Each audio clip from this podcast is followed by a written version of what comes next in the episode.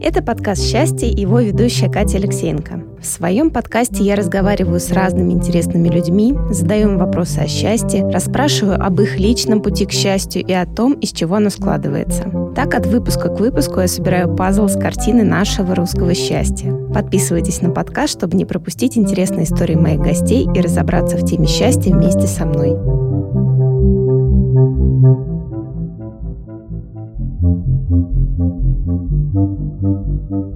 Это подкаст «Счастье» и его ведущая Катя Алексеенко. У меня сегодня в гостях Эльвира Беляева, контент-продюсер автомобильного бренда Infiniti и параллельно с этим моя школьная подруга. Особенность Эли в том, что она контент-продюсер автомобильного бренда Infiniti в Японии. И для меня, конечно, очень большое счастье, и для меня это такая редкость видеть Элю с глаза на глаз. Тут она вот прилетела в Москву, и поэтому было бы грех с ней не пообщаться для подкаста. Эля, здравствуй. Привет, Катя. Поговорить я с Элей сегодня хочу. Тему я так обозначила, как «Счастье в другом месте». И на самом деле очень много здесь разных тем, которые будут вытекать из того, что я Элю знаю очень давно, уже я даже не знаю, сколько лет, я знаю, как Элена жизнь менялась и продолжает меняться, и очень часто связана с перемещениями. И интересно то, что есть люди, которые просто любят путешествовать и путешествуют. А Эля не путешествует, а Эля прям переезжает и живет в других местах. Поэтому как бы мне об этом хотелось поговорить. И за счет того, то, что вот последнее время Эля уже долго, вот скоро будет как 4 года живет в Японии, мне бы еще хотелось поговорить как раз про японское счастье, про вообще жизнь в Японии. Ну, а начнем мы, наверное, по классике жанра.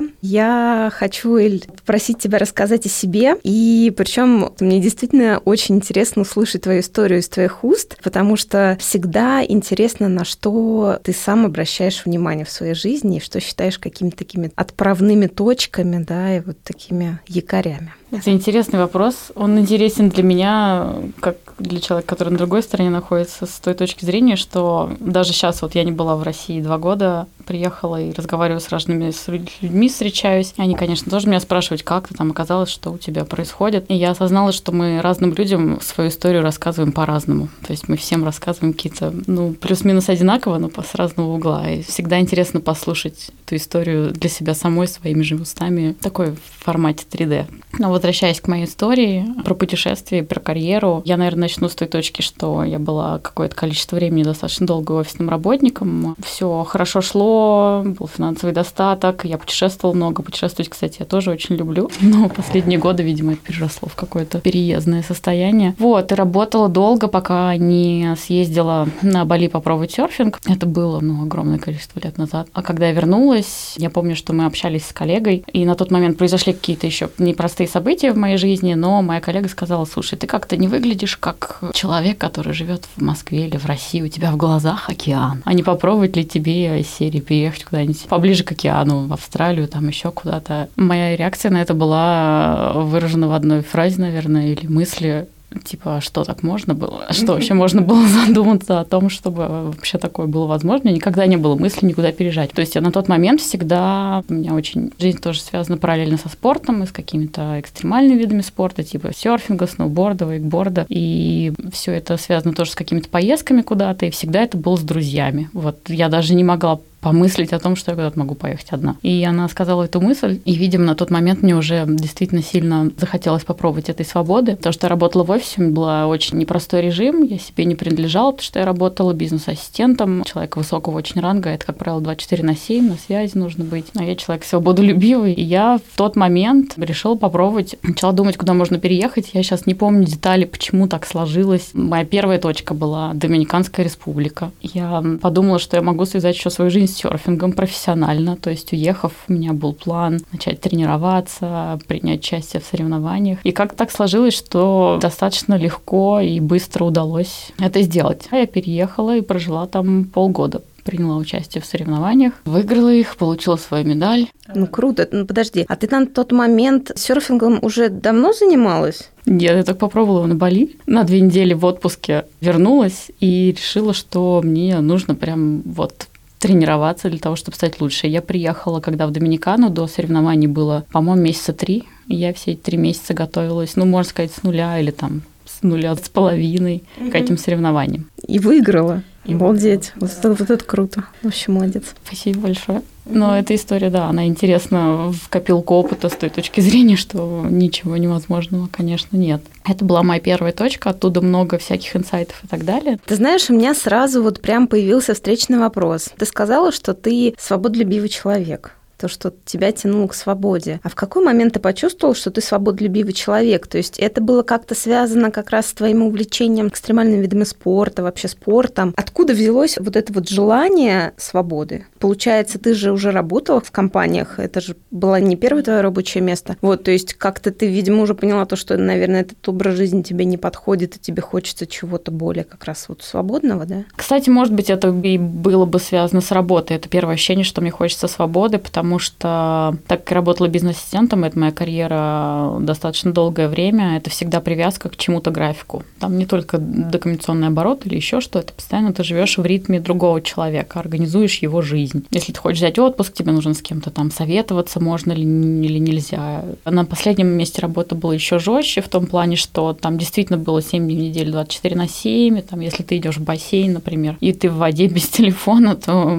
очень много тревоги, потому что начальник мог бы бы позвонить, что с этим делать. Чем больше на меня прессинга в том плане, что какие-то границы, я чувствовала, что они сужаются, стены сужаются, потолок, и мне хотелось их раздвинуть, потому что тогда, наверное, появилось это чувство, что вау, что может, так можно было, можно было о чем-то другом мечтать, что-то другое попробовать вообще, о чем не задумывалась я. Угу, то есть мыслить не чьим-то графиком, а своим собственным. А какой у тебя был подготовительный период к тому, чтобы взять и уехать на полгода? То есть это как у тебя было в твоем случае? Ты такая в один момент такая, ага, пора поди, все пропадом, бумаги разлетаются в разные стороны, ты плюешь в лицо своему начальнику, хлопаешь дверью и сразу летаешь в Доминиканскую республику. Как у тебя это было? Процесс осознания того, что все, я хочу другого образа жизни, то, что я хочу уехать, уехать далеко, уехать вообще в другое место и уехать именно жить. Полгода года это тоже срок. Просто я по себе тоже сужу. Ну, я вообще человек, наверное, какого-то другого склада ума, наверное, оседлый, да, то есть для меня сложно представить то, что взять просто уехать. Вот мне интересно, как ты мыслила в это время, да, и как у тебя вообще вот была вот эта твоя внутренняя перестройка после того режима, который у тебя, в принципе, практически всю жизнь до этого у тебя был один образ жизни, а сейчас ты резко меняешь э, свой образ жизни на другой. Ты знаешь, вот ты просто подробные такие вопросы задала, а я сейчас осознаю, осознаю, что у меня этого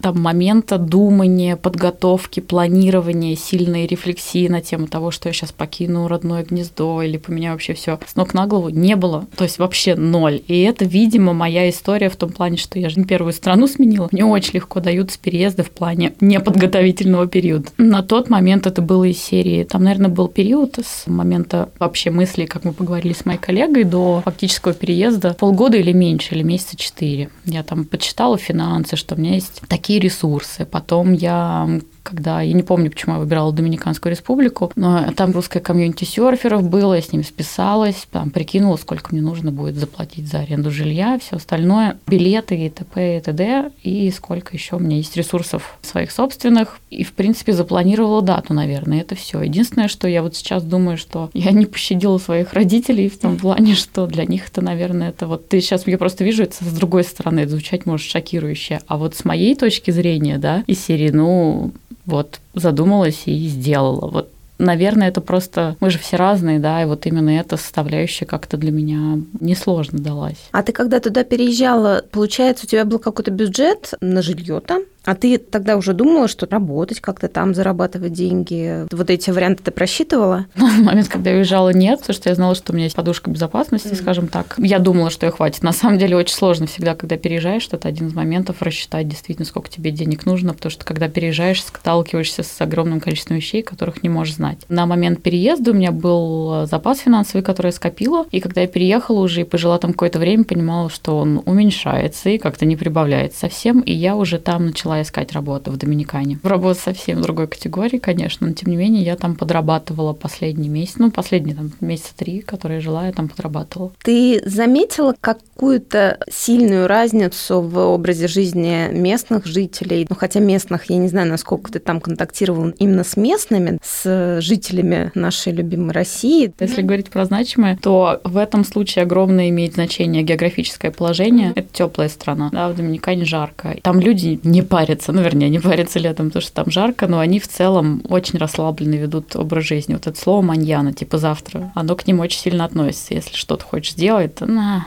завтра можно. А люди расслабленные больше. То есть по сравнению с Россией, они не решают проблемы, они просто живут здесь сейчас. Ну вот и чем ты занимаешься, я там, не знаю, в кафе работаю, варю рис. Мне от этого нормально. Что меня удивляло, это то, что некоторые доминиканцы у дороги могут выставлять стулья, они закатывают майку с таким пузиком достаточно большим, и они просто сидят на солнце и чилуют, вот, и все. я такая, что? Ну, не то, что так можно было, а что в России люди очень напряженные, что-то постоянно надо делать, какие-то проблемы, тревоги, еще что-то. Нельзя расслабиться, вот именно расслабиться. Ты растекаешься в этом моменте, а народ там не особо стремится что-то достигать, там есть море, многие местные ребята молодые, они спортсмены какие-то профессиональные, кайтсерферы или серферы. И вот это и есть режим жизни, что то там покушал, поделал, чуть-чуть поработал, а так, чтобы, эй, я хочу стать там Биллом Гейтсом или открыть новую компанию, такого я не заметила. В России я вижу, что, ну, по крайней мере, мое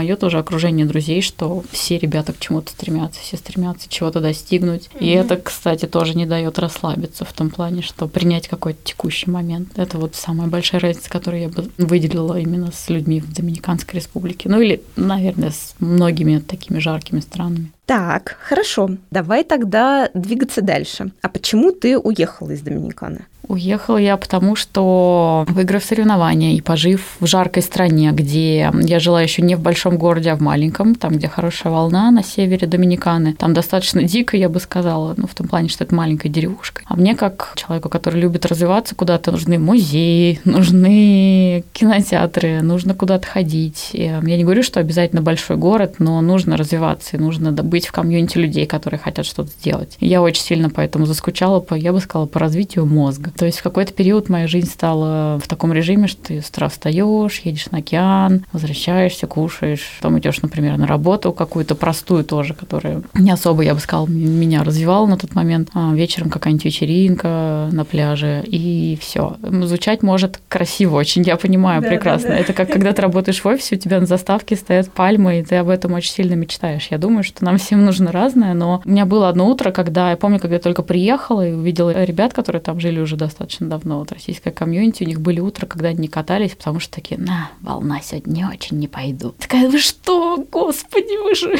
из России у нас там до океана ехать и ехать. Такие условия, как можно не воспользоваться этим шансом? А через полгода у меня было такое утро, когда я встала, доехала до океана и такая, не хочу, что-то скучно, не хочу сегодня кататься, поеду. И, наверное, это было такое грустное, но осознание, что... Этот этап закончился, что он уже изжил себя. Вот ты знаешь, сейчас он коррелируется, кстати, с японским опытом в том плане, что есть и вещи, которые лучше любить на расстоянии. Есть реально там мечты или грезы, по крайней мере, в моей жизни, да, я говорю о своем опыте. Когда ты имеешь близко их каждый день, перестаешь ценить, и два, уходят эти чувства. А они тебя, например, когда-то заряжали, когда их не было. Я понимаю, что лучше их держать на расстоянии и кайфовать, когда ты их получаешь дозированно, чем когда передоз этого всего. Ты знаешь, я вот когда изучала теорию счастья и проходила разные курсы, читала книги, сейчас у меня вылетело из головы, вылетел сам термин, но история про то, что ты привыкаешь, и за счет того, что вот это происходит вот этот элемент привыкания к хорошему, ты уже не чувствуешь как раз вот этого вот всего потока положительных эмоций, которые у тебя были в начале. То есть ты даже к этим положительным эмоциям привыкаешь, и тебе уже хочется чего-то большего, лучшего, ярче. Не знаю, это такая вот интересная черта, она свойственна, конечно же, не всем людям, да, но привыкание к хорошему,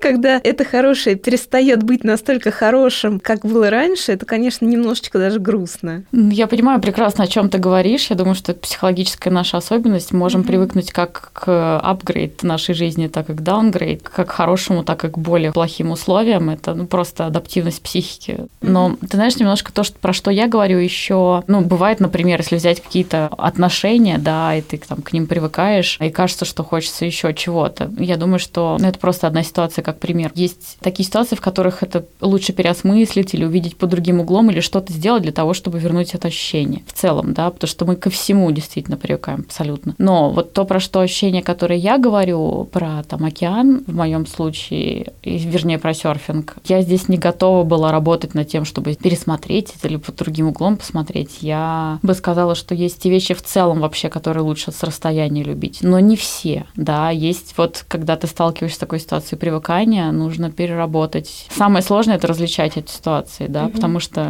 типа, а, привыкла, убегу – это одно, а привыкла, окей, что-то там ухудшилось, какое-то качество жизни или ощущение, что я могу сделать в данной ситуации, изменить и остаться в этом. И вот, наверное, самый челлендж – это различать эти ситуации. Но еще это можно, мне кажется, рассмотреть, как попробовала, узнала, поняла, что не оно. Да, да, абсолютно точно. Но я к тому, что да, бесспорно, этот опыт у меня есть, я сейчас на это все очень спокойно смотрю со стороны, меня до сих пор это привлекает, но я знаю себя в этой ситуации, mm-hmm. мне комфортно и хорошо.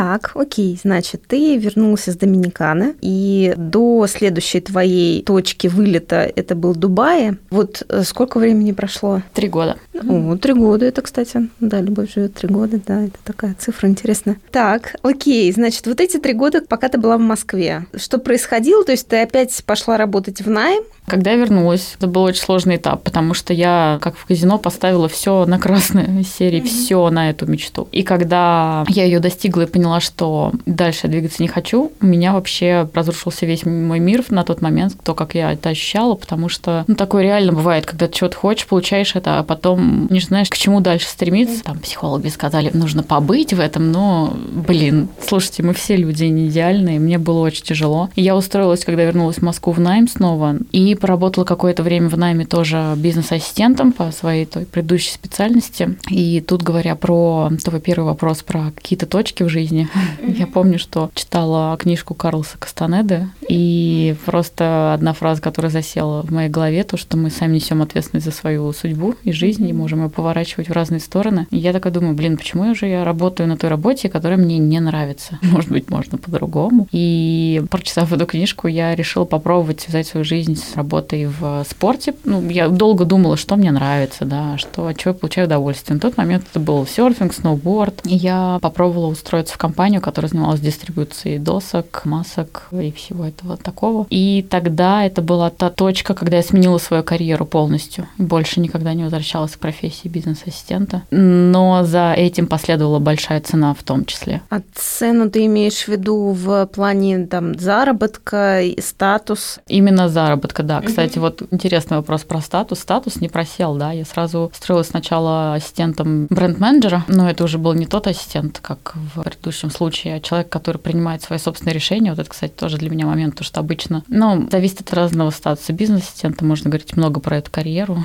Отдельный подкаст, наверное, нужен. Тут нужно было принимать решения о закупке, о каких-то проведении рекламных кампаний и нести за это ответственность, да, бесспорно. Статус был отличный, и начала я действительно классно смену этой карьеры, но сильно просел финансовый вопрос. Mm-hmm. И он прям... Это такая была сильная цена за то. Я помню даже, когда я тоже меняла работу, у меня было два предложения одновременно по работе. Один как раз вот бренд-менеджером, а второй в нефтяную компанию абсолютно расслабленная работа, которая мне известна. Там даже, по-моему, было на полдня все было. И вот этот момент принятия решения, зачем я пошла бы, и я пошла за чем-то новым, но денег там было гораздо-гораздо-гораздо меньше. Так, окей, значит, ты работаешь э, бренд-менеджером, и сразу после этого ты улетаешь. Так как я работала бренд-менеджером, а у нас были селс-митинги в Европе с моим брендом, и на одном из них я познакомилась с представителями других регионов, и мы разговорились, и один из людей упомянул, что там есть в Дубае, у них вакансия открывается бренд-менеджера по водным видам спорта несколько брендов подчинения, и они ищут человека, который сам занимается водным видом спорта, а так как эй,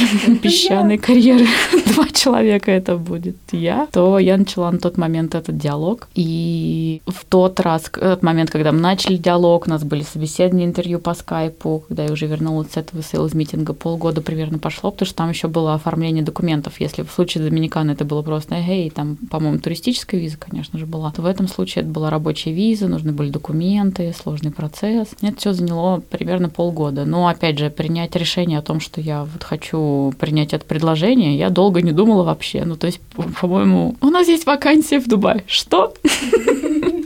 Всем пока. Но подожди, мне кажется, тут ты немножечко лукавишь, потому что у тебя помимо того, что твой вот этот вот чемоданный образ жизни, да, и любовь к переездам, у тебя еще тогда в личной жизни было нестабильно, и поэтому это был еще один такой фактор, почему тебе хотелось свалить быстрее отсюда куда-нибудь подальше. Просто мне кажется, то, что для объемной картинки, да, как бы иногда бывает одного желания мало, да, просто взять и уехать. Точнее, для этого желания должно еще что что-то такое вилочкой тебя колоть. Это абсолютно точно. В общем-то, и на момент отъезда в Доминикану у меня а, случился да, разрыв отношений. И при переезде в Дубай у меня тоже была действительно нестабильность, было все непросто. И это хорошее добавление к истории, да, для того, чтобы не вваливаться в иллюзии о том, что, ну, много там есть людей, которые хотят переехать, для этого разные есть причины. Но, как правило, моторчиком для больших достижений, ну, это мой опыт тоже изучения и психологии, и наблюдения за людьми, людьми, когда какие-то вещи достигаются людьми, такие большие или интересные, там, как правило, стоят очень серьезные психологические вещи, и они очень сильно личные. И это далеко не всегда, я бы даже сказала, что вот те люди, которые такие прям правильные, они достигают все из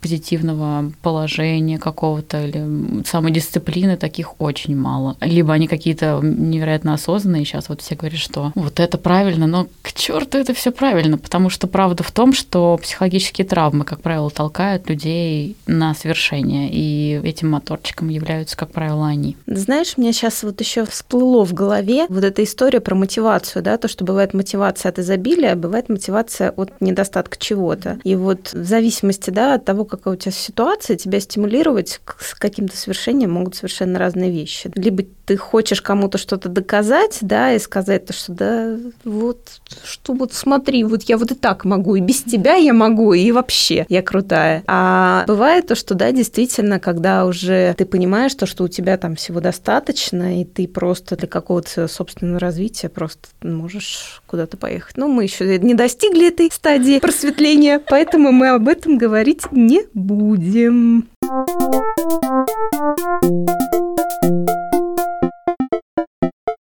Так, а расскажи тогда о своей жизни в, в Дубае, в Арабских Эмиратах. Это было еще до того, как Арабские Эмираты стали настолько популярными, как сейчас. Сейчас, да, это уже практически вторая дача для многих россиян. Каково жить там? Дубай для меня как-то пролетел так быстро, и не сказать, что там с ним как-то очень много впечатлений связано, но я бы не сказала, что он бетонный, я его запомнила как пустынный. То есть mm-hmm. мое первое впечатление, когда я на такси ехала из аэропорта в отель, отель было. Перекати поле, веет бурьян какой-то и песок о чем это вообще? Думала я, где, а где все? где все? Я приехала еще в не самый подходящий период. Я переехала, по-моему, в мае, а летом начинается там совсем баня.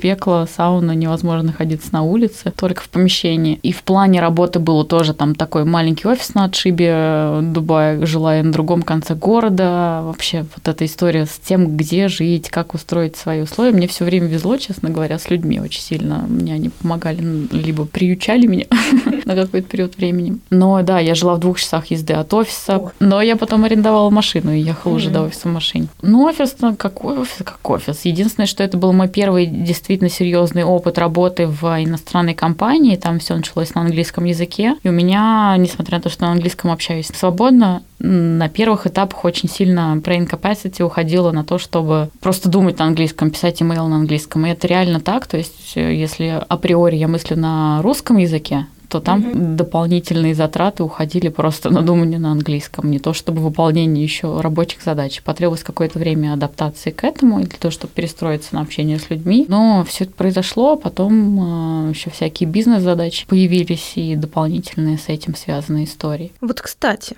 подожди, А где же то ощущение свободы, к которому ты стремилась? Я вот просто, знаешь, сейчас что-то подумала. Вот, да, получается, если тогда ты работала бизнес-ассистентом, ты как раз оттуда уходила и вылетала в Доминикану как раз за свободой. А после этого, получается, ты вернулась обратно в Москву и опять устроилась в найм. Но тут была менее зависимая, получается, позиция, да? То есть ты уже не полностью зависела от руководства. А у тебя не продолжалось вот это вот подпиливание ножки стула в том плане, то, что а свобода-то все равно ограниченная. Вот как вот это вот желание и стремление к той самой пальмовой свободе.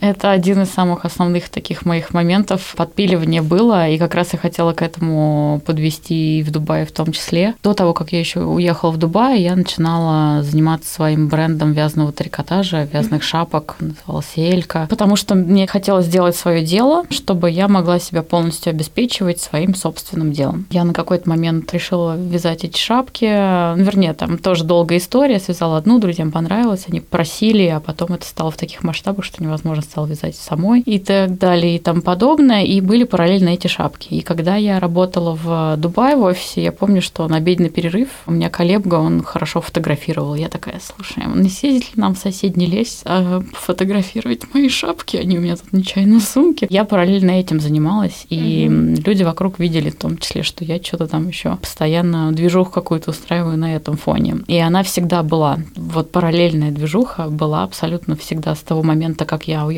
наверное, в Доминикану, там, по-моему, эти шапки начались, ну, либо mm-hmm. чуть раньше этого, но первые какие-то фотосессии, друзья, mm-hmm. которые начали их носить, начались там. И она продолжалась, и я ее прям очень долго тянула, да, подводя к истории следующей японской, наверное, что это неспроста мы ее упоминаем, и что вот такая самая простая история о том, что я связала шапку крючком, может тоже изменить как-то жизнь сильно. В общем, в Дубае параллельно тоже шло, и как раз это был основной момент, который меня вложил при работе именно в Арабских Эмиратах, что я работаю в офисе, мне туда нужно каждый день ехать. Там есть тоже задачи какие-то, коллеги, которых я не всегда хотела видеть. То есть люди, которых я не выбираю. И это стало камнем преткновения именно там. Желание действительно полностью быть свободной. То есть получается, да, вот именно вот это желание, ну, подточило, потому что, в принципе, да, если так думать, рассуждать, то ты работала в компании, которая так или иначе пересекалась с твоими увлечениями да, то есть все-таки это вот водные виды спорта, да, да. которые, собственно, привели тебя в твою первую точку, да, в Доминикану, то есть это вот как-то продолжение вот этого пути, но получается то, что этого было недостаточно для того, чтобы ты почувствовала себя как-то вот, да, вот это мой путь. Да, это действительно так. Именно это чувство сильно гложило, и оно меня сильно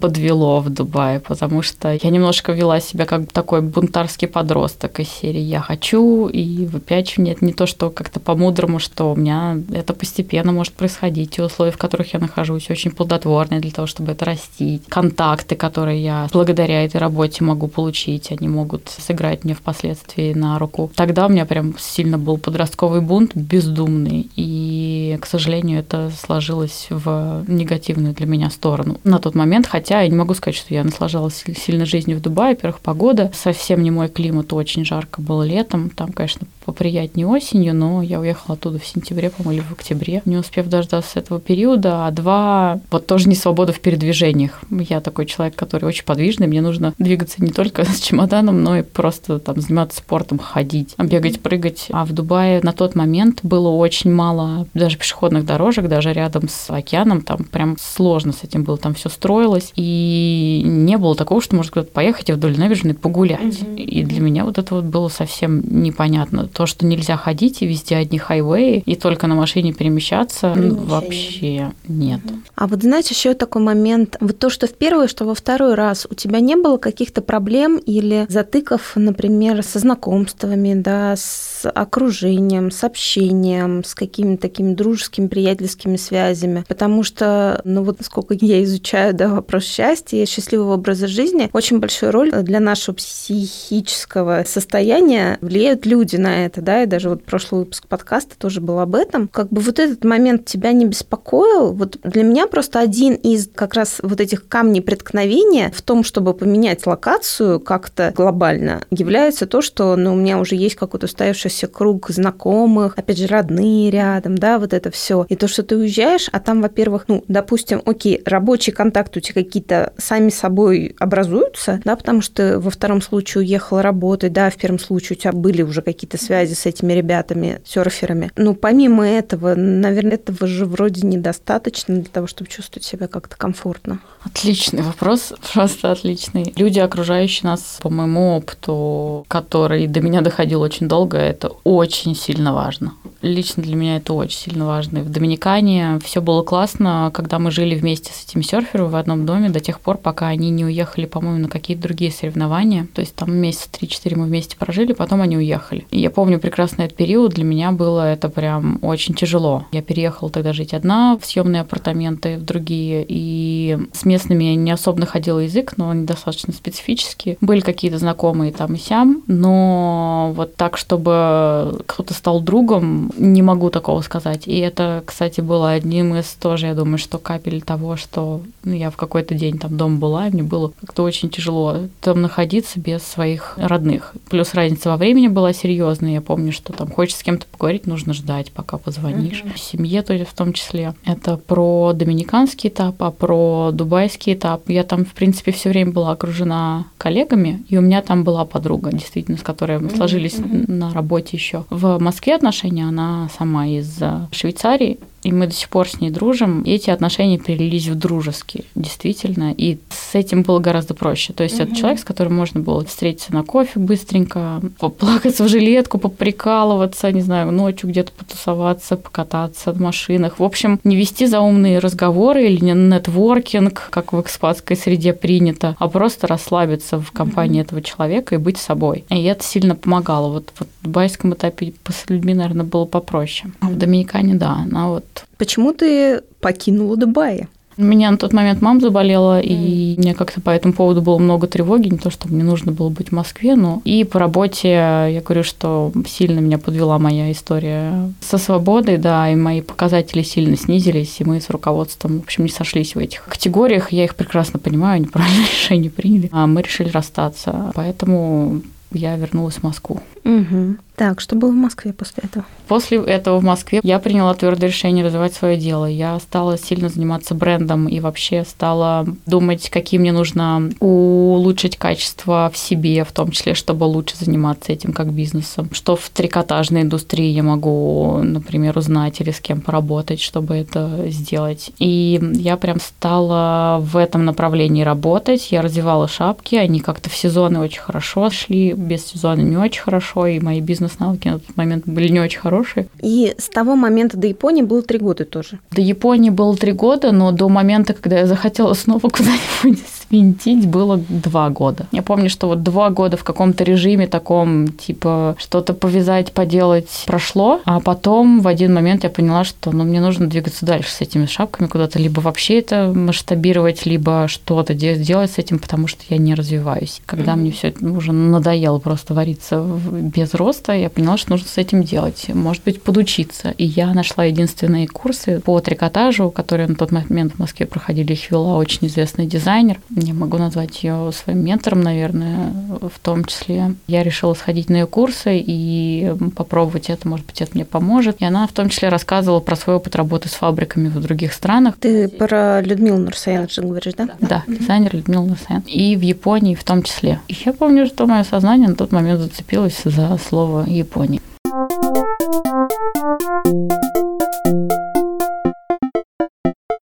И я такая, хм, Япония. Там, говорят, производят лучшие трикотажные машины в мире. Ну, их на самом деле производят в двух странах, Германия и Япония. Mm. Германия как-то меня не привлекала с точки зрения иммиграции, а Япония я еще в детстве, как ты знаешь, любил Sailor Moon.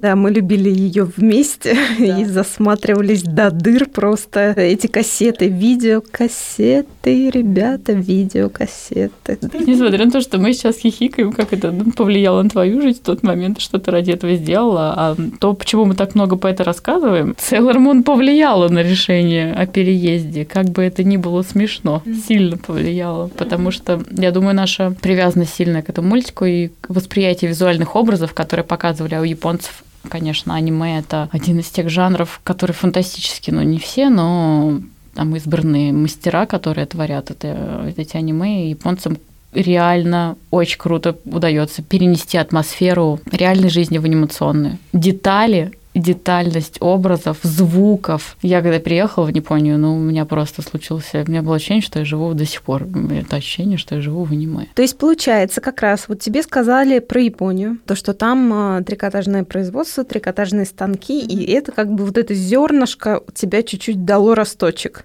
Да, это зернышко дало мне росточек. И интересный момент в данном случае, у меня не было никаких психологических на тот момент моментов, никаких отношений странных. Ничего, чтобы меня подстрекало еще больше куда-то ехать. Я была в гармонии с тем, что происходило, и мне хотелось развития. Мне нужно было это развитие, нужно было найти, как и что с этим делать. И вот это, да, такой момент, что Япония – это мой первый опыт переезда не из состояния «я бегу от чего-то прям очевидного», а из состояния, что я хочу развиваться. И это, да, зернышко мне упало, и я подумала, окей, эм, я знаю английский, почему мне не попробовать выучить второй язык? Японский можно учить всю жизнь. Язык действительно другой, иероглифы бесспорно, это другая визуальная система, но мне она этим и нравилась, что это очень круто, потому что у нас этого нет. У нас есть 33 буквы и все. А там есть еще иероглифика, которая очень визуальная, и ты можешь запоминать слова посредством визуальных образов. А я все-таки считаю, что у меня визуальное восприятие больше и сильно развито, и поэтому мне система, система а, как бы подошла. Мне было интересно учить. Я училась год, и была возможность взять месячный курс а, летом в Японии угу. из серии, ну, как бы как практика, да, или тоже обучение дополнительное. Вот это реально было из серии, что-то, что можно, что можно прикоснуться к Японии по-настоящему. Я вот даже сейчас просто вспомнила этот момент, когда, да, я поняла, что я туда полечу на месяц. Этот трепет и все чувства с ним связаны, они даже до сих пор сейчас я могу это прочувствовать, конечно. Да, летом в июле на один месяц мы полетели с этой школы не в Токио, а в Акаяму, это префектура, она ближе к Киото Осаке, чтобы в школе учиться. И когда я туда прилетела, просто у меня не было такого ни с одной страной, ни с какой. Я всегда, куда бы я ни ездила, даже по своим путешествиям, там мы говорим про места жительства, но я, конечно, еще много путешествовала с этими серфами и сноубордами тоже. Я пыталась все время так примерить страну на себя, скажем так, могу ли я там жить или нет. Но с Японией, с трапа самолета я влюбилась в эту страну. Я не устану, наверное, говорить, что это мой первый опыт вообще понимания слова любви в жизни. Я сейчас с моим каким-то опытом изучения психологии поняла, что там мы состоим в отношениях, в принципе, совсем не только с людьми. Мы в отношениях со страной, в отношениях со спортом. И я могу сказать, что это мой первый опыт реально вот такой слово любви. Первый вечер мы там, там переместились, приехали в общежитие школы, и угу. все вокруг было просто вау. Ну, то есть что?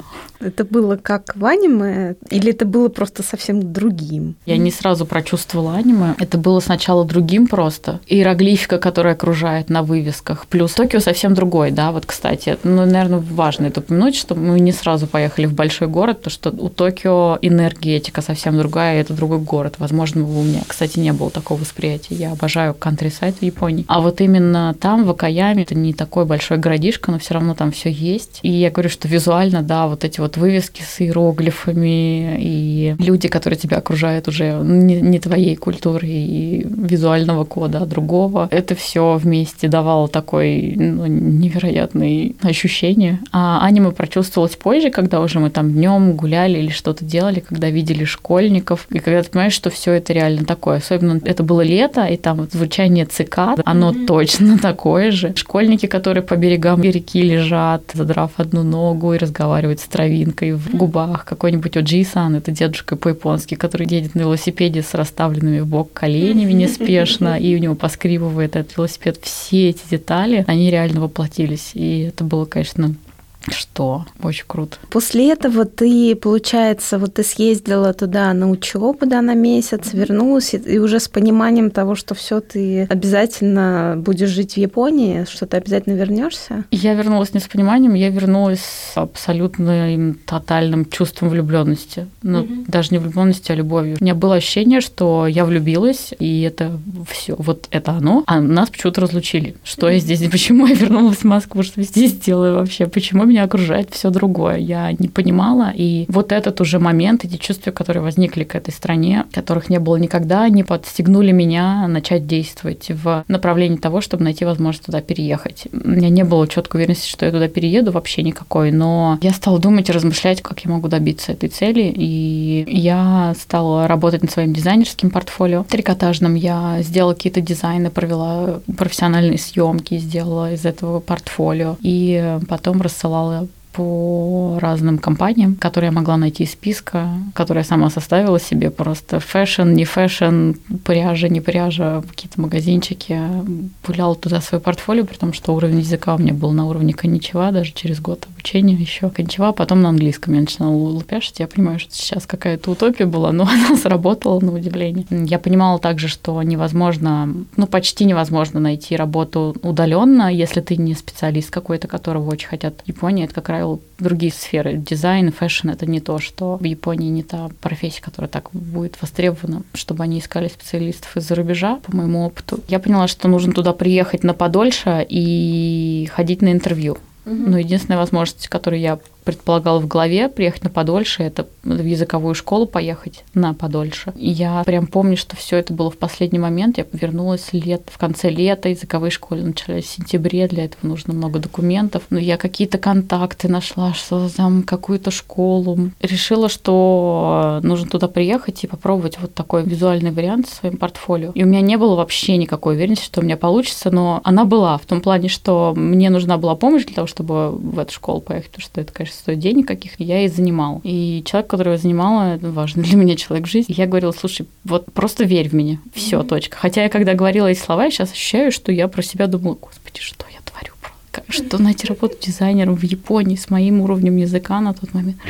О чем это. Но мне очень нужно было туда полететь, mm-hmm. я туда полетела. И это была интересная другая история, когда я уже прилетела на больший срок и прилетела одна, без школы, никого там не зная, в какой-то район и в Токио, да, разница большая есть. Токио – это большой город, то, что мы по окончании месячного курса на 4 дня приехали в Токио. И Токио меня напугал. Он мне показался гораздо больше Москвы. Бетонным, каменным, большим. У него сильные сети переплетений, транспортных там дорог, переходов. То есть это все было такое, как будто кричащее на тебя. Вывески неоновые, там на той же Шибуе перекресток, который самый большой в мире. И все такое, все на тебя кричит. И очень много информации. Я говорю, что когда ты визуал, да, это перегружает систему. И я на тот момент, конечно, от Токио немножко другие были ощущения. Но и когда я приехала на три месяца, да, ощущения тоже были так, было немножко немножко страшно, конечно. Я одна, я такая, что я нахрен сделала?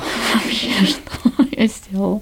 Ну окей, ладно, мы тут. Вот. И, и как уже вот пошло вот это все дело с портфолио, с этими собеседованиями? Я представляю, что это, во-первых, очень тяжело из разряда невыполнимого, да, то есть это такая задача, которая, ну, просто это уровень сложности, бог, наверное. Действительно, без каких-то контактов, и, как я понимаю, в Японии, да, есть вот эта особенность, то, что там иностранцам еще тяжелее устроиться. Как вообще твои вот эти ощущения и что тебя продолжало поддерживать, да, вот на этом пути? Потому что, будь ты, наверное, слабее духом, ты бы, наверное, плюнула, сказала, окей, я отдохну и полечу обратно. Какая-то все равно была вот эта внутренняя уверенность в том, что получится. Мной двигала совершенно точно, как я сейчас себе ставлю цель, это дело в жизни. Несмотря на то, что я влюбилась в Японию, я любила всей душой люблю. Когда я ходила на интервью, во-первых, у меня была компания, с которой завязался диалог по имейлу, и я знала, что нужно им показаться вживую. Из серии я просто писала, типа, ребят, я буду там в Токио, давайте встретимся. Я уже с ними хотела продолжить диалог. И были компании, которым я писала другие. Там всем возникали интервью, не скажу, что их так много по вот именно по fashion-профессии, да, но важный момент, который я хотела подчеркнуть, это то, что на протяжении трех месяцев моя задача была найти работу в сфере дизайна, в сфере fashion от компании, которая мне сможет оформить рабочую визу. И если это не будет дизайн, то я откажусь от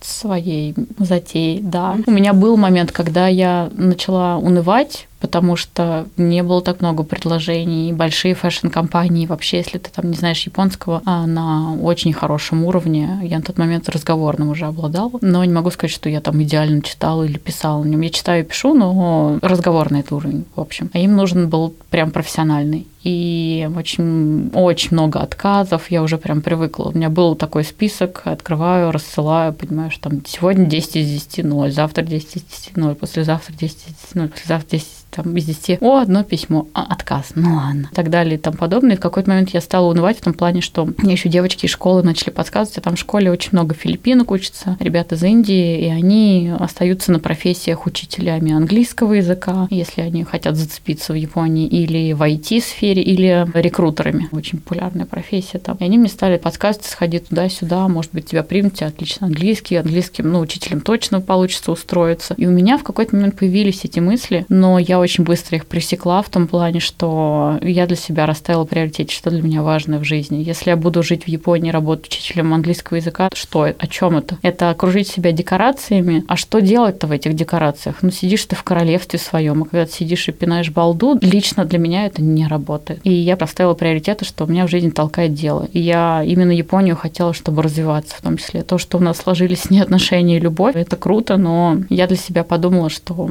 если не удастся найти работу, то я откажусь от своей любви, вернусь в Россию и буду менять стратегию и думать, что делать дальше. Но, к моему счастью, по окончании трех месяцев у меня было два предложения о работе с работодателей, которые были готовы оформить рабочую визу. И одно из них в Токио, другое не в Токио, на юге Японии. И у меня на тот момент я не представляла, сколько стоит уровень жизни в Японии, какая мне нужна зарплата и что и вообще. И я когда возвращалась в очень сметенном состоянии принимать это предложение или нет, потому что они не понимали, о чем это это была компания, у которых ни разу не работали иностранцы. Они такие тоже веселые ребята. И я тоже не понимала, что мне нужно именно по цифрам. Мне сказали, мы готовы, возвращайся. Это было под Новый год. Думай, дай нам знать. Если mm-hmm. да, то начнем там процесс оформления визы. В Японии долго занимает, там очень много документов, и это все очень непросто. И они даже сами не знали, сколько это займет. В моем случае заняло полгода, но я прям с момента, когда они подали документы на меня в Министерство юстиции, каждое утро я просыпалась, ждала имейл с новостями сделали нет, сделали нет. На протяжении полугода просто ждала это имейла через полгода. В мае одним утром я просыпаюсь, и они пишут, мы получили на тебя сертификат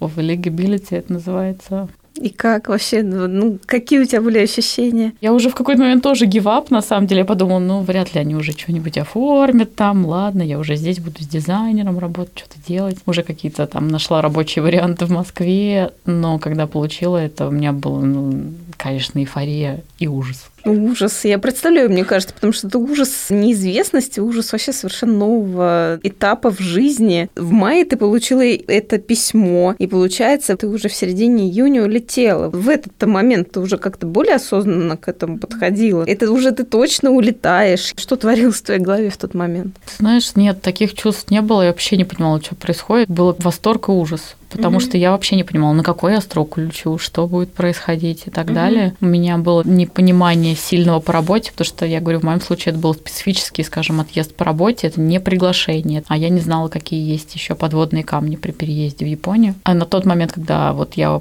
подготавливал переезд, и мне было, конечно, очень в этот раз, mm-hmm. мне было тяжело прощаться с родителями, было страшно, бесспорно, что это, о чем это, ух ты, я еду на работу в Японии, причем, да, я еду далеко. Ты уже называла, да, это слово декорации, то, что тебя вокруг, то, что ты как будто бы оказалась вот в этой мечте, о которой долго очень думала, ты вернулась к своему возлюбленному, по которому очень долго скучала. Я сейчас про Японию говорю. Я просто, знаешь, пытаюсь понять, вот как вот вот этот вот процесс отходника да, от этого ужаса и вот этого восторга, то есть когда ты уже все-таки начинаешь потихонечку осознавать то, что все, да, это уже реально, потому что наверняка было вот это ощущение, то, что ну это все настолько как, как будто бы просто сон какой-то снится или кино смотришь, да, вот бывает такое, то, что ты не всегда ощущаешь себя вот действительно в моменте в этом. Вот как вообще происходило вот это вот уже переход какой-то к оседлости, когда ты уже начала себя чувствовать более комфортно?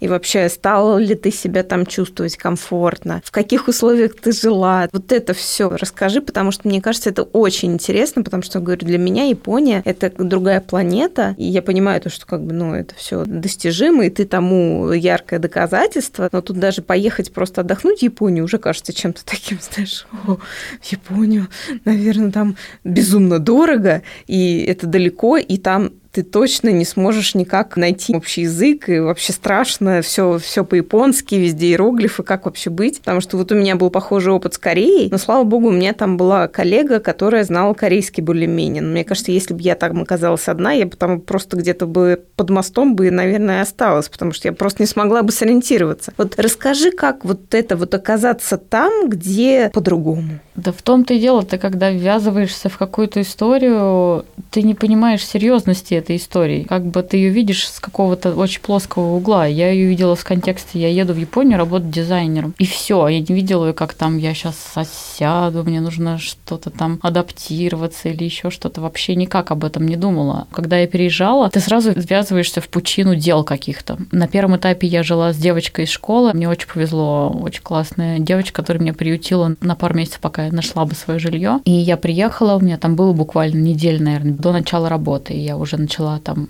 разбираться, как мне ездить до работы, с коллегами общаться. То есть ты приезжаешь и начинаешь разбираться у тебя мозг сразу отвлекается на кучу факторов. Там, как добраться на метро, как в этом разобраться, как купить продукты, как купить яблоко, чем вообще питаться, как доехать до дома. Ты сразу в практику какую-то вваливаешься. И этот процесс адаптации, вот говорят, он в эмиграции идет ну, 3-4, некоторых 5-6 лет. И я могу это подтвердить. Это не то, что ты сразу приезжаешь и адаптируешься за год или еще что-то. А особенно в такой стране, как Япония, потому что там резко много факторов, которые различаются по сравнению с Россией. Я там два месяца в таком режиме жила, потом мне нужно было искать свою собственную квартиру. И это отдельная история, потому что Япония очень тяжело тяжело арендовать жилье, и самим японцам, иностранцу это double challenge, потому что ты иностранец, отдельный разговор. Покупка сим-карты – это очень сложно, все не так, как в России, то есть буквально какие-то мелочи, там оформление банковского счета. Для того, чтобы оформить, нужен номер мобильного телефона. Для того, чтобы оформить номер мобильного телефона, нужна кредитная карта и банковский счет, и это все там хождение по кругу. Мои коллеги немножко с круглыми глазами были, потому что они тоже не ждали столкнуться с таким кучей вопросов, потому что, конечно, кроме них у меня никого не было. Они, ну, в чем могли, помогали, но большинство бытовых вопросов, и я сейчас понимаю, что мой переезд это, конечно, геройство какое-то, потому что если тебя туда переводят по работе, то, как правило, заботиться о таких бытовых вещах, как там сим-карты, жилье, еще что-то помогают очень сильно рабочее место. Мне работа не помогала.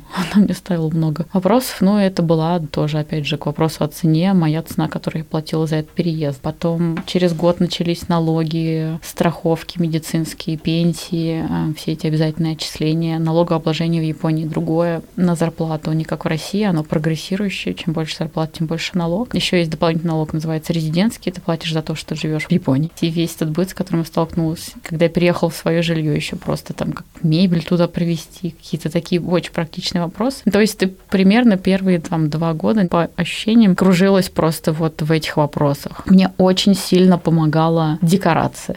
То есть само ощущение страны я выходила, когда и из офиса, и из дома, и из дома с подругой. И все, что окружало меня, радовало мой глаз. То есть меня ничего не раздражало. Вот именно декорации меня тогда сильно поднимали энергетически что мне просто нравится, что я вижу вокруг себя. Я, наверное, не замечала просто вот такой усталости, которая накапливалась постепенно из-за решения бытовых вопросов, которые были совсем непростые. Плюс они на японском. Есть люди, которые приезжают, не зная язык, для меня это сложно понять, потому что если бы я не говорила на японском языке, в моей жизни не было бы из того, что я имею сейчас, ничего. Сейчас уже, конечно, я порасслаблены в том плане, что у меня есть жилье, в котором я живу, и там что-то установлено уже, но... А вот вообще вот это вот ощущение ощущение того, что ты приехала в страну, в которую ты очень хотела, которую ты уже заведомо очень сильно любишь, но у тебя на твоем пути очень много сложностей. Ну и практически весь твой путь, за исключением картинки, которую ты видишь, это одни сплошные сложности. Складывается, да, вот такое впечатление. Вот что тебе помогает не забить на это все? Ну, как бы сказать, то, что ну все, ну я устала, я уже не могу. Неужели картинка, она настолько сильно перевешивает описывает вот это все, что тебе приходится переживать? Я думаю, нет, не картинка. Я думаю, это черта характера, которая из детства или от родителей, которая называется, что я не замечаю, что у меня уже оторвана рука и у меня кровит пятка. У меня есть такая черта, что я не ощущаю, когда надо остановиться. Я могу идти долго в сложных очень условиях для себя, психологических. И мне все время кажется, что если остановлюсь, то я либо сдамся, либо я стану слабее, либо ну просто нельзя этого делать. Если я раньше считала, что это положительная черта, я сейчас так не думаю, потому что нужно вовремя останавливаться, и даже это хорошо, когда, ух ты, можно расслабиться, или там можно, наоборот, в плюс отдохнуть. Я скажу, что с работой мне все же повезло моими руками, да, то, что я ее нашла. Не могу сказать, что всем, наверное, так везет. То есть я не могу сказать, что это прям сложности. Все-таки, наверное, сам переезд. Ну, не то, что он дался мне легко, но там были и свои какие-то вот положительные да, стороны. Но сложностей действительно много. И это не то, что как по маслу, там я за кем-то поехала или меня туда привезли. Но справляться с этим, вот отвечая на твой вопрос, ну, комбинация факторов, но опять же, просто я еще сужу по своей выносимости по работе, например. У меня тоже там было много вопросов, когда я понимаю, что ну и все, ну все, ну все, но я иду. Ну, то есть это как в фильмах про каких-нибудь качков лысых, которые там их выстрелили с пулемета 50 раз, они встают и дальше фигачат, или там не встают, да, а ползут.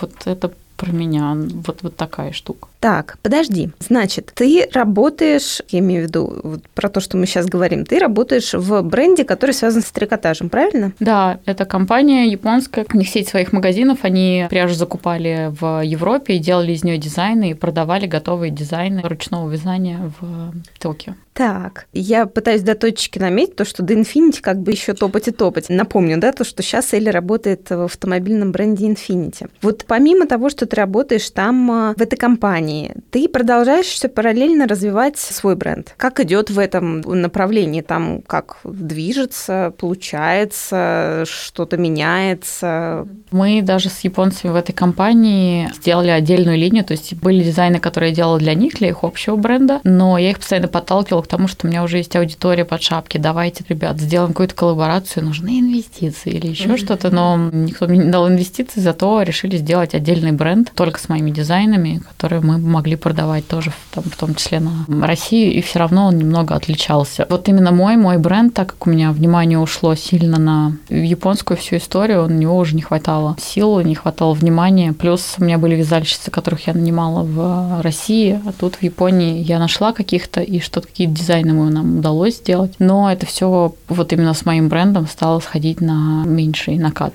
Но мы сделали отдельный бренд в этой компании имени меня, и я стала в нем работать больше. А скажи, а были какие-то сожаления, то, что твой бренд не идет? Было не просто сожаление, я билась постоянно головой об стену, почему не идет. Просто угу. мне очень было больно от этого, просто очень больно. Но также было облегчение какое-то в какой-то момент, когда я поняла, что все, я больше не могу и я больше этим не занимаюсь. И облегчение скинуть это с плеч, потому что это все время такое было. Ну, надо это дорастить, надо дорастить, надо дорастить. Но вот есть и вещи, видимо, которые нужно оставлять. Да, что-то в жизни проще идет, что-то сложнее. И вот только упираться рогом в одно, это будет только тяготить. И поэтому в тот момент, когда я скинула вот эту штуку, мне стало легче. Ну, у тебя все-таки был еще и бренд имени тебя, да, вот который тоже развивался. Причем, судя по твоему инстаграму, ты там еще и выступала в роли модели, да, то есть он был был еще и с твоим лицом, то есть это полностью твоя история, только дочерняя от того бренда. А как вот она развивалась? Там все было хорошо? Да, там все развивалось хорошо в рамках этой компании. Там и дизайны придумывала я, упаковки какие-то, и плюс то, чего у меня не было в своем собственном бренде, у меня был саппорт административный. Mm-hmm. То есть я была ответственна за креативные решения и дизайны, и упаковка, а тут все ребята, которые там типа как продать, через что, куда выложить, что очень важно, они были у меня в лице японцев. И тут до меня меня дошло наконец, что вообще-то это правильно и так и нужно делать, делегировать. И когда есть люди, которые отвечают за свои пласты работы, с этим гораздо проще. Это мне очень дало много опыта в том плане, что видеть, как строить вообще, выстраивать такие штуки, если хочется, и что не все нужно одно и как-то тягать. Скажи, вот после какого-то времени у тебя уже, наверное, сложилось какое-то понимание о том бюджете, который необходим для того, чтобы жить нормально в Японии. У тебя был еще какой-то дополнительный заработок или вот этого, в принципе, хватало на на все твои расходы? То есть ты как-то еще пыталась еще где-то что-то делать? Первый год мне хватало зарплаты, а второй год, когда пришли налоги, которые я не ожидала, стало не хватать зарплаты. Как правило, в Японии ну, растут налоги, но растет и зарплата. Там за выслугу лет повышают как-то зарплату, и параллельно с этим повышаются налоги. Ну и как-то это гармонично, в общем-то, движется. У меня три года работала в этой компании, ни разу не было повышения зарплаты, но тогда я договаривалась, что если вы не даете мне деньги, дайте мне время, потому что мне нужно будет подрабатывать. Они дали мне время, я я приходила в офис один раз в день в любое время, и не на полный рабочий день. Параллельно я стала подрабатывать модельные подработки Или... делала, и стала ввязываться в какие-то другие проекты, видео. А на третий год мне дали полную свободу в том плане, что мне не нужно было каждый день в офис приходить, но я все равно отвечала за дизайн, приходила какое-то количество раз в неделю, мы согласовывали какие-то вещи, и потом я занималась параллельными подработками и модельными, и я стала на тот момент больше упор делать на видеопроизводство и уже в эту сферу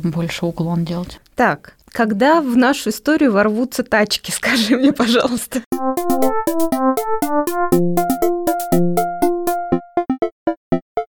Уже, мне кажется, мы подходим к настоящему моменту вот в этом пути, и ну, где, где и откуда вообще вот в этом во всем они как-то ворвались. Расскажи. Тачки я любила еще с периода Москвы, когда все это здесь JDM, так называемая японская культура, появилась в России. В Россию стали привозить японские всякие машины. У нас был стритрейсинг, и я как-то в Москве немножко параллельно с этим побыла в этой тусовке. Ну и просто мне визуально они нравились. Быстрые, клевые, спортивные спортивные тачки, они красивые. Когда я приехала в Токио, параллельно все время замечала, что там очень много машин суперкаров, mm-hmm. типа Феррари, Ламборгини и всего остального. И они прям рядом, то есть ты идешь по улице, и вот, вот одна проехала, вторая по сравнению с Москвой, где больше у нас премиум-класс машина или бизнес-класс, и можно только на Кутузовском увидеть какие-то вот Феррари, проезжающие мимо. А тут прям все это как-то параллельно, но точкой отчета стал тот момент, когда на моем районе я видела издалека голубую Феррари, которую кто-то очень нелепо парковал. У меня близорукость, и я такая стала щурить глаза, пытаться понять, кто за рулем. И у меня сложились очертания молодой девушки. Параллельно с очертаниями сложился вопрос, так, молодая девушка, нелепо паркующая Феррари, то есть, значит, она не очень хорошо водит, не очень хорошо опыт. Но для первой машины, как бы, если ты не очень хорошо водишь, покупать Феррари как-то не очень разумно, на мой взгляд, лично. А потом сложился вопрос, что она сделала в жизни такого, что не сделала я, что она сейчас паркует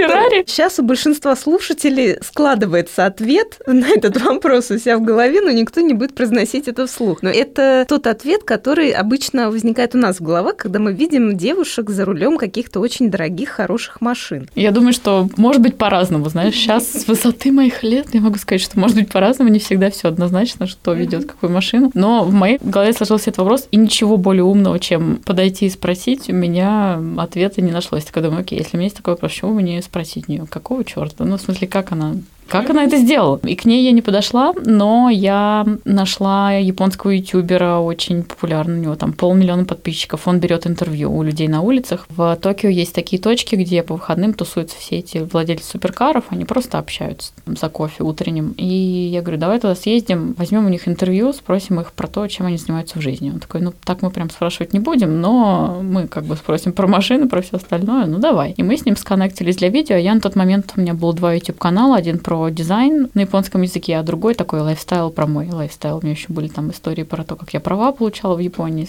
свои веселые. В общем, мы с ним сконнектились и поехали брать интервью, и просто подходили, там вот они, какие-то владельцы, какие-то люди были на этой парковке, и мы подходили, спрашивали, расскажите про свою машину, там, а потом параллельно, потом вступала я, говоря, ну так, теперь чем вы занимаетесь в? И с этого началась какая-то такая, какие-то знакомства оттуда пошли, а два я параллельно еще в Инстаграме наблюдала за компанией, которая который в Токио сдает в аренду суперкары для тех, кто, может быть, хочет на них просто прокатиться на несколько часов арендовать. Вот, и в какой-то день они поехали на дрифтинг, я увидела в сторис. Ну, конечно же, как меня может дрифтинг не привлекать. И я просто написала им в директ, типа, ребята, а к вам вообще как-нибудь можно присоединиться? И мне ответил владелец этой компании, который на тот момент вел этот Инстаграм, британец, он говорит, да легко, приезжай на следующий. И он пригласил меня, и мы съездили на дрифтинг в Токио, в соседнюю префектуру, и мы с ним разговорились, и и он сказал, слушай, а нам вообще нужна помощь по соцсетям, там, по контенту. Я просто сказала, что я для YouTube что-то делаю, еще для постоянно съемки какие-то устраиваю для себя и не для себя. И он говорит, ну что, хочешь там параллельно, можешь там нам помочь. И мы стали с ними работать, сотрудничать еще, они устраивали какие-то ралли, я в них съездила, и вошла в тусовку автомобильную в Японии, в Токио в том числе. И оттуда пошла история с машиной. У меня какой-то контент был, как раз вот интервью я сделала, потом для бренда британского Lotus мы делали видео с востоке автосалона уже более профессионально, потому что на тот момент у меня какой-то был пул уже видеографов, операторов, монтажеров. Я выступала в качестве креативного директора для этих видео. Вот, и какой-то контент уже был для соцсетей, для даже для такого хорошего уровня брендов. И в какой-то момент, параллельно, возвращаясь к твоему вопросу, стал момент о смене работы, потому что невозможно было уже тянуть 50 подработок и эту дизайнерскую историю, которая никуда не росла. Вот как раз тут стало больно, больно, больно, больно, что это не растет, и стало очень больно. Но уже я заметила, видимо, что рука оторвана и пятка кровоточит, и нужно остановиться. Это был тоже сложный этап, опять полный инсайт, все чего-то, что по смене работы. Я сначала пыталась сменить это в фэшн-области все же, по тому, в чем я варилась очень много лет. Но опять же поняла, что то, что я хочу, это либо работать синьор-дизайнер, старшим дизайнером, либо как-то в креативном директором, да, или арт-директором. А в Японии сложно с этим будет, потому что либо нужно знать японский на свободном уровне, у меня он разговорный, потому что для дизайнерства нужно понимать все паттерны и все их значения на японском языке. Это, как правило, люди, которые заканчивают уже вот Бунка Fashion College, один из самых знаменитых в мире, и они знают все обозначения на японском. У меня этого не было, и попасть в какие-то такие бренды дизайнеров не получалось, японские, да, если мы говорим о японских. А если мы говорим о брендах европейских или какого-то там международных, да, Гуччи, не Гуччи, то их головные офисы все сидят в Европах, и контент, как правило, идет оттуда, и японцы его адаптируют, просто переводят. Ну, то есть ты ничего не создаешь, ты просто перекладываешь бумажки или делаешь переводы, а мне это было не очень интересно. И я быстро стала переобувать свое резюме, портфолио в плане, на что я могу поменять это. Так, и как появился Infinity-то? На меня вышли, вышли сами ребята, когда я стала себя позиционировать как контент-продюсера,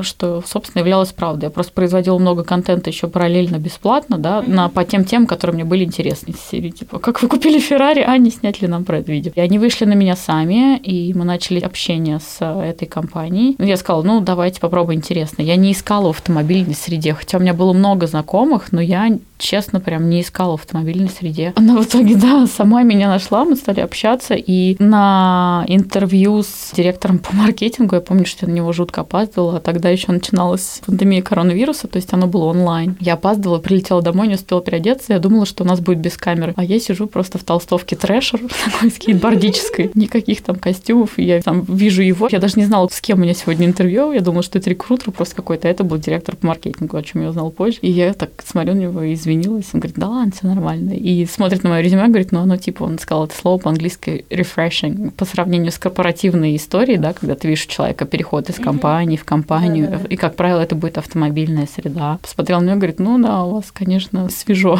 свежо. Ну, в итоге какой-то раунд интервью мы прошли, и их фидбэк был, что, типа, если ты делаешь контент бесплатно, то, наверное, за деньги ты будешь еще лучше работать. Они сделали мне в итоге предложение, которое было достаточно привлекательным, был лучше по условиям, чем моя предыдущая работа. И я его приняла. Mm-hmm. И так мы пришли к этой точке Infinity. Интересно, конечно, путь, да, то, что много всего очень, и оно все разное. Так интересно, что в итоге оно пришло вот к такому крутому международному бренду. Вот на этой ноте мне хочется спросить, а вот это вот ощущение свободы, которое ты стремилась, про которое ты говорила раньше, как ты сейчас к нему относишься? Работа в таком крупном бренде, тем более автомобильном, она как-то тебя балансирует, или все-таки у тебя по-прежнему есть какие-то грызущие тебя моменты относительно своего какого-то дела? Тут важно упомянуть несколько моментов. Во-первых, я стала работать над собой уже больше двух лет, в том плане, что и с психологом, и психологическую литературу читать, и это важный очень момент, то, что позволил мне посмотреть под другим углом на мой опыт сильно. А два, важный момент тоже, что при пандемии коронавируса мне нужно ездить в офис, и случилась эта полная свобода в том плане, что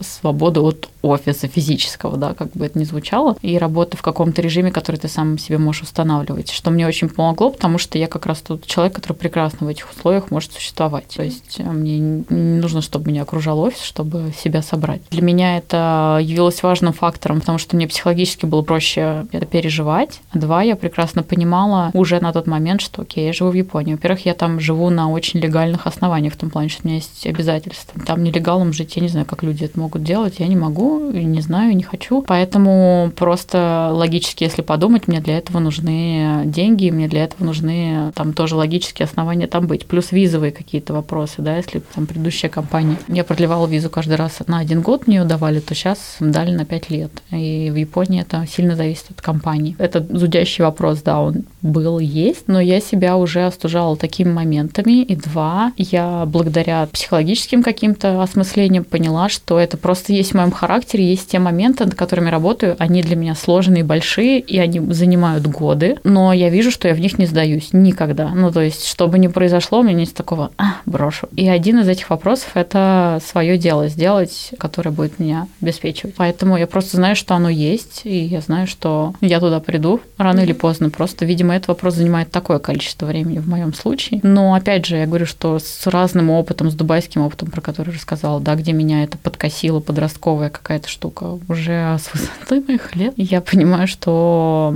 допустим, сейчас работа в Infinity, она открывает огромное количество дверей, там есть те контакты, которые бы сложно мне было бы приобрести mm-hmm. самой. Но дело не только в этом. Дело в том, что вообще-то ничего нет плохого в больших компаниях. У них есть ресурсы, которых может не быть при своих проектах. А благодаря Infinity мы сделали вот сейчас мой последний проект, которым я просто очень сильно горжусь. И этого не было бы возможно, если не ресурсы этой компании. Mm-hmm. Ну и, конечно же, на первом месте люди, которые были там open-minded, чтобы этот проект сделать. Он про дрифтинг как раз. Чего раньше не делалось, но и к тому, что вот просто видя осмысляя это, ты понимаешь, что все это играет тебе на руку. И это вопрос, под каким углом смотреть. Если как, а, тягомотина, я сижу, еще что-то. Но это не так. У меня есть свобода в Infinity делать мои проекты. У меня есть свобода распоряжаться своим графиком. И у меня есть свобода да, общаться с теми людьми, которым могло не быть бы доступа без них. Поэтому сейчас я смотрю на это под этим углом. А как я буду использовать этот опыт дальше, это покажет, покажет твой подкаст через три года. Похоже.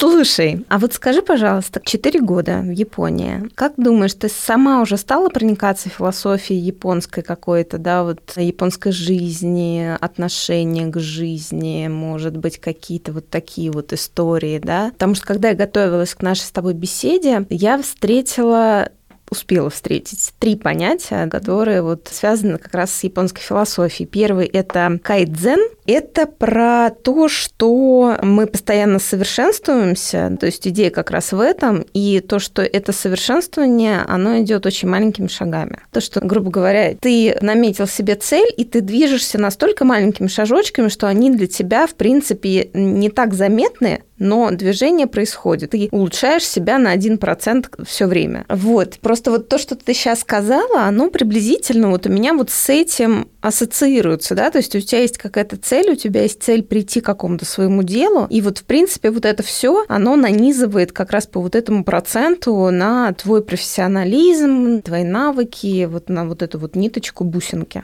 Еще одно, то, что я уже говорила, это вот икигай. Это вот как раз про то состояние потока и про наше предназначение, которым мы живем. И это, собственно, заставляет нас просыпаться утром и как бы чувствовать этот день. И еще одно, то, что я встретила, это ваби-саби. Это понятие, которое, ну вот это самое, мне кажется, оно прям такое прям японское про японское, то, как я себе это представляю, да, оно описывает красоту переменчивого, несовершенного мира который нас окружает. То есть она говорит о том, что красота в несовершенстве, да, и то, что не обязательно быть идеальным, не обязательно быть совершенством, и то, что ты как раз вот эта вот уникальность, это и есть красота момента. Это мои изыскания.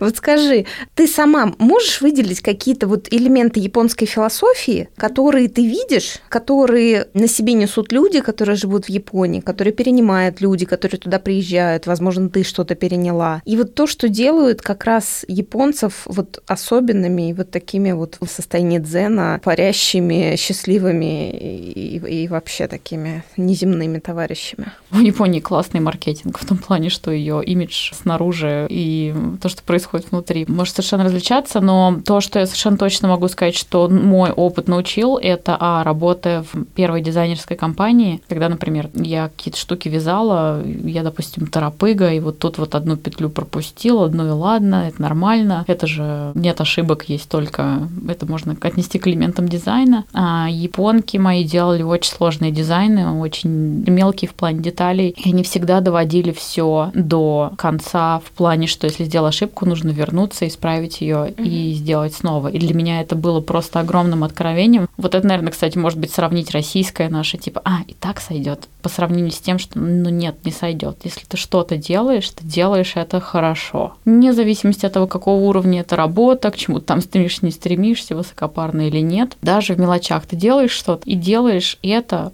просто хорошо. Ты ошибся, ты идешь и возвращаешь эту ошибку. Если там что-то не так покрасил, краска разбрызгалась, ты ее стираешь делаешь красиво. Ну вот они просто такие. Я благодаря этому, конечно, многому научилась. Два, у них есть очень много терпения и смирения. Ну, это нация, да, которая... Я не люблю обобщать обычно, конечно, с моим опытом. Все разные, да, можно встретить разных людей. Но мои коллеги, например, вместе дизайнерском, они могли делать какую-то монотонную работу долго, без нытья. Вот, например, например, нужно в трикотаже есть такая штука, что пряжа в басмах, это когда она не в мотке, и ты берешь сразу вяжешь, а она в такой колбаске. И нужно ее перемотать на специальные карусельки. Для меня, когда мне просили это делать, я просто так, господи, когда же уже закончится? Это уже скукота какая-то. Или какие-то нам нужно было упаковать для продажи штуки в пластиковые пакеты, какие-то вот скрепочки положить с одной стороны, тряпочки с другой, и вот их, например, 100 штук, 200 штук, 300. И они сидят и делают, сидят, и никто не вякает ничего еще, что-то в то время как во мне разжигался огонь от того, что я теряю время, или это скучно, или уже давайте, а можно я пойду покурю, хотя я не курю.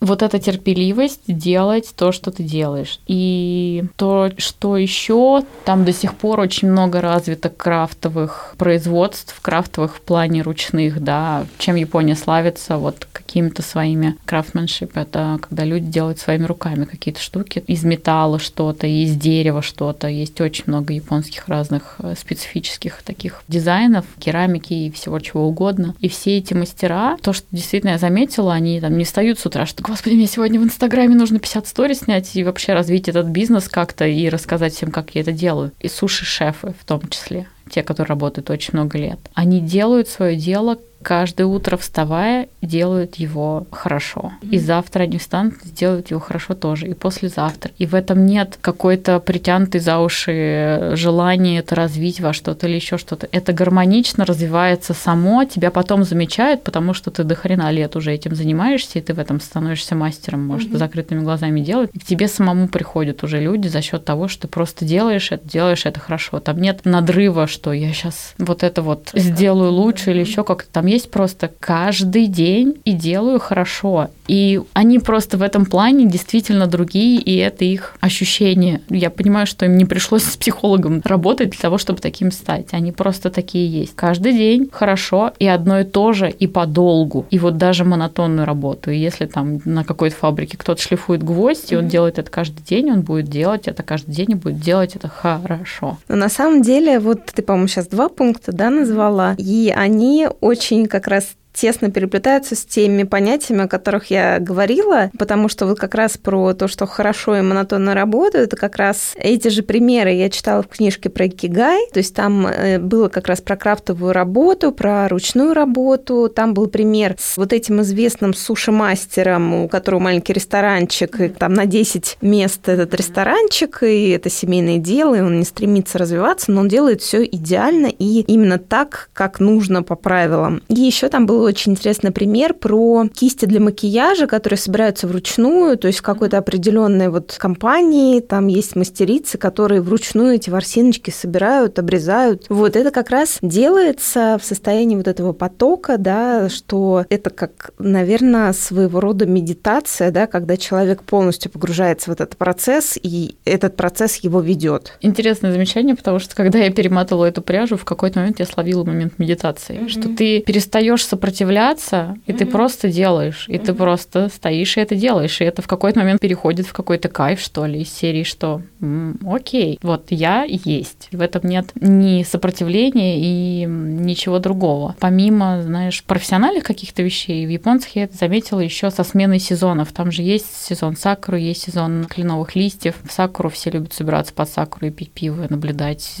просто общаться, устраивать барбекю. Кленовые листья тоже там куда-то ездить, фотографировать.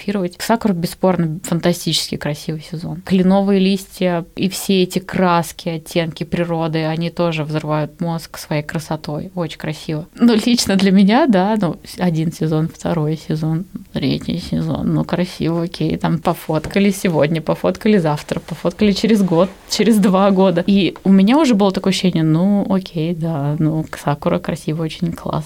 Но японцы из сезона в сезон. В этом году Сакура, мы идем фотографировать ее, пить розовое шампанское, сидеть под ней, болтать. Сезон кленовых листьев мы фотографировали. Есть даже инстаграм-аккаунты японских фотографов. Вот у них прям заметить сезонность можно. И одни и те же фотографии, просто одни и те же фотографии, и не надоедает.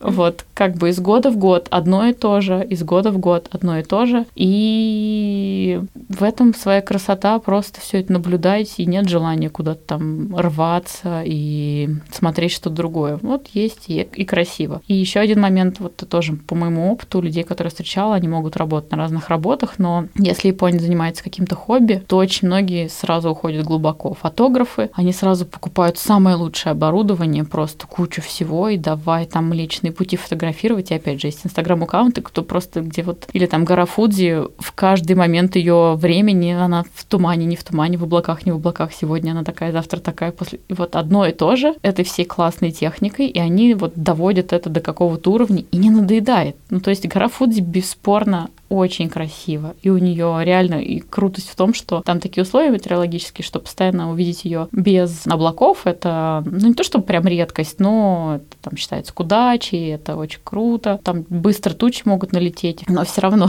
опять же, ну, посмотришь ты на все это красиво очень, но хочется, может быть, чего-то другого. Но в японской черте характера, по крайней мере, те люди, с которыми я общалась и встречала, есть такое, что монотонно, долго, одно и то же, mm-hmm. в этом и кайф.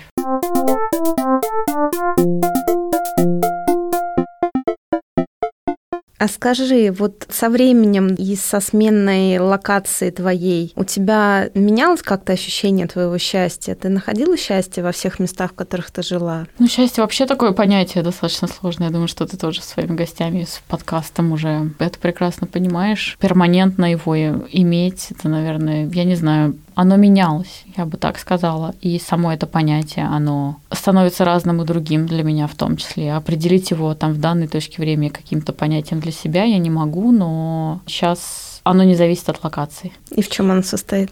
Счастье в спокойствии и в ощущении «я есть в себе». Когда ты у себя есть, когда у тебя в голове спокойствие, то вне зависимости от точки, Япония, Россия, Дубай, Америка, где угодно, ты в моменте. Когда этого нет, когда ты где-то вне себя, ты где-то что-то ищешь, ты себя не ощущаешь, спокойствия нет. Тогда какие бы красивые декорации тебя не окружали, люди, работы, машины, для меня лично, вот этого ощущения нет. Для меня оно сейчас не складывается из ни материальных благ, ни локаций. Оно складывается ощущение «я у себя есть внутри». Что бы ни произошло, что бы меня не окружало, есть я, точка. И я в себе, я mm-hmm. с собой сейчас. Ну, ты это ощущение сейчас поймала, оно у тебя есть, ты чувствуешь себя счастливой? Для меня это как серфинг. Я периодически ловлю волну, периодически я с нее спадаю, и в меня мешает просто в замесе эта волна очень сильно. У меня по синусоиде это развивается. Такого, чтобы перманентно надолго, я к этому иду. Мне очень хочется, чтобы это было так, но у меня есть свои вопросы, над которыми я давно работаю. И пока это как серфинг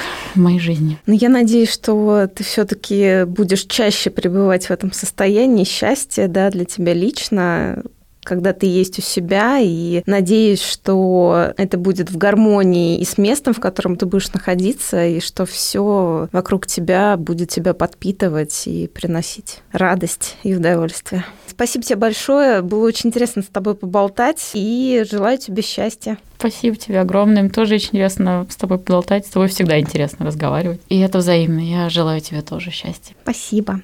Пока-пока. Пока-пока. Это был выпуск подкаста «Счастье». Подписывайтесь на подкаст, чтобы не пропустить следующую историю про счастье. Оставляйте свои комментарии и отзывы. Мне очень важна ваша обратная связь. Если вам понравился выпуск, делитесь в сторис и отмечайте меня, Катерину Алексеенко. Мой ник Зора Кейт. Я обязательно отправлю вам в ответ лучики добра. Счастья вам и до новых встреч!